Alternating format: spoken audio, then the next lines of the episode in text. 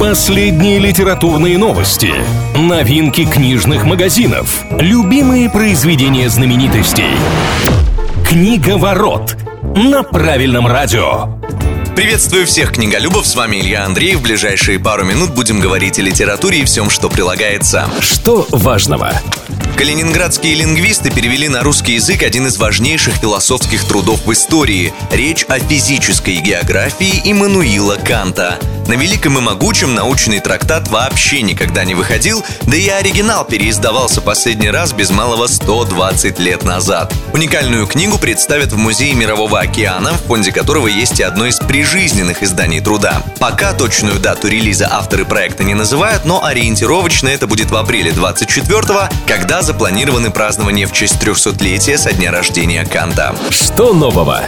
Детектив Страйк возвращается уже этой осенью. Названа дата выхода нового романа о сыщике, которого придумала Джоан Роулинг, взяв себе мужской псевдоним Роберт Гелбрейт. Седьмая книга серии получила название The Running Grave, и на этот раз к главному герою обращается встревоженный отец, сын которого угодил в секту. В объеме истории Роулинг себя, кажется, не ограничивала. В романе без малого тысяча страниц. В оригинале книга выйдет в свет 26 сентября. Что читают?